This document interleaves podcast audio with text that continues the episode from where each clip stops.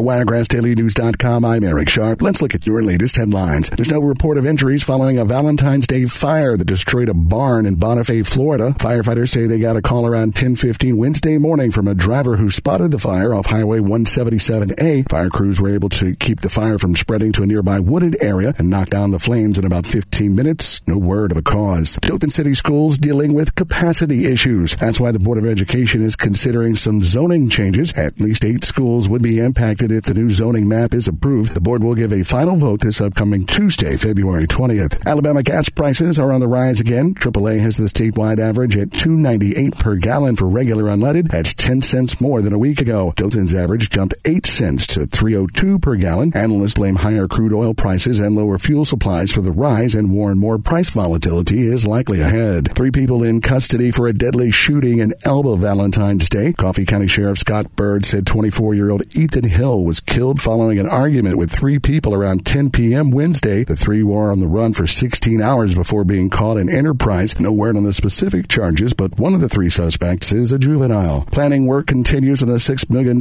Henry County Jail renovation. The goal is to expand the facility and make it more comfortable for inmates and employees. Sheriff Blankenship says the last time the jail underwent a major renovation was back in the 90s. The Henry County Commission is expected to start taking bids this summer. Blue-collar comedian Jeff Foxworthy is coming to the Wiregrass next month. Foxworthy's bringing his Learning to Live Like You Were Dying Tour to the Ozark Civic Center March 14th. Tickets are $5 at the door, and proceeds benefit the Vivian B. Adams School. And that's the latest look at your headlines. From WiregrassDailyNews.com, I'm Eric Sharp. For continuous news, it's News Talk 1039.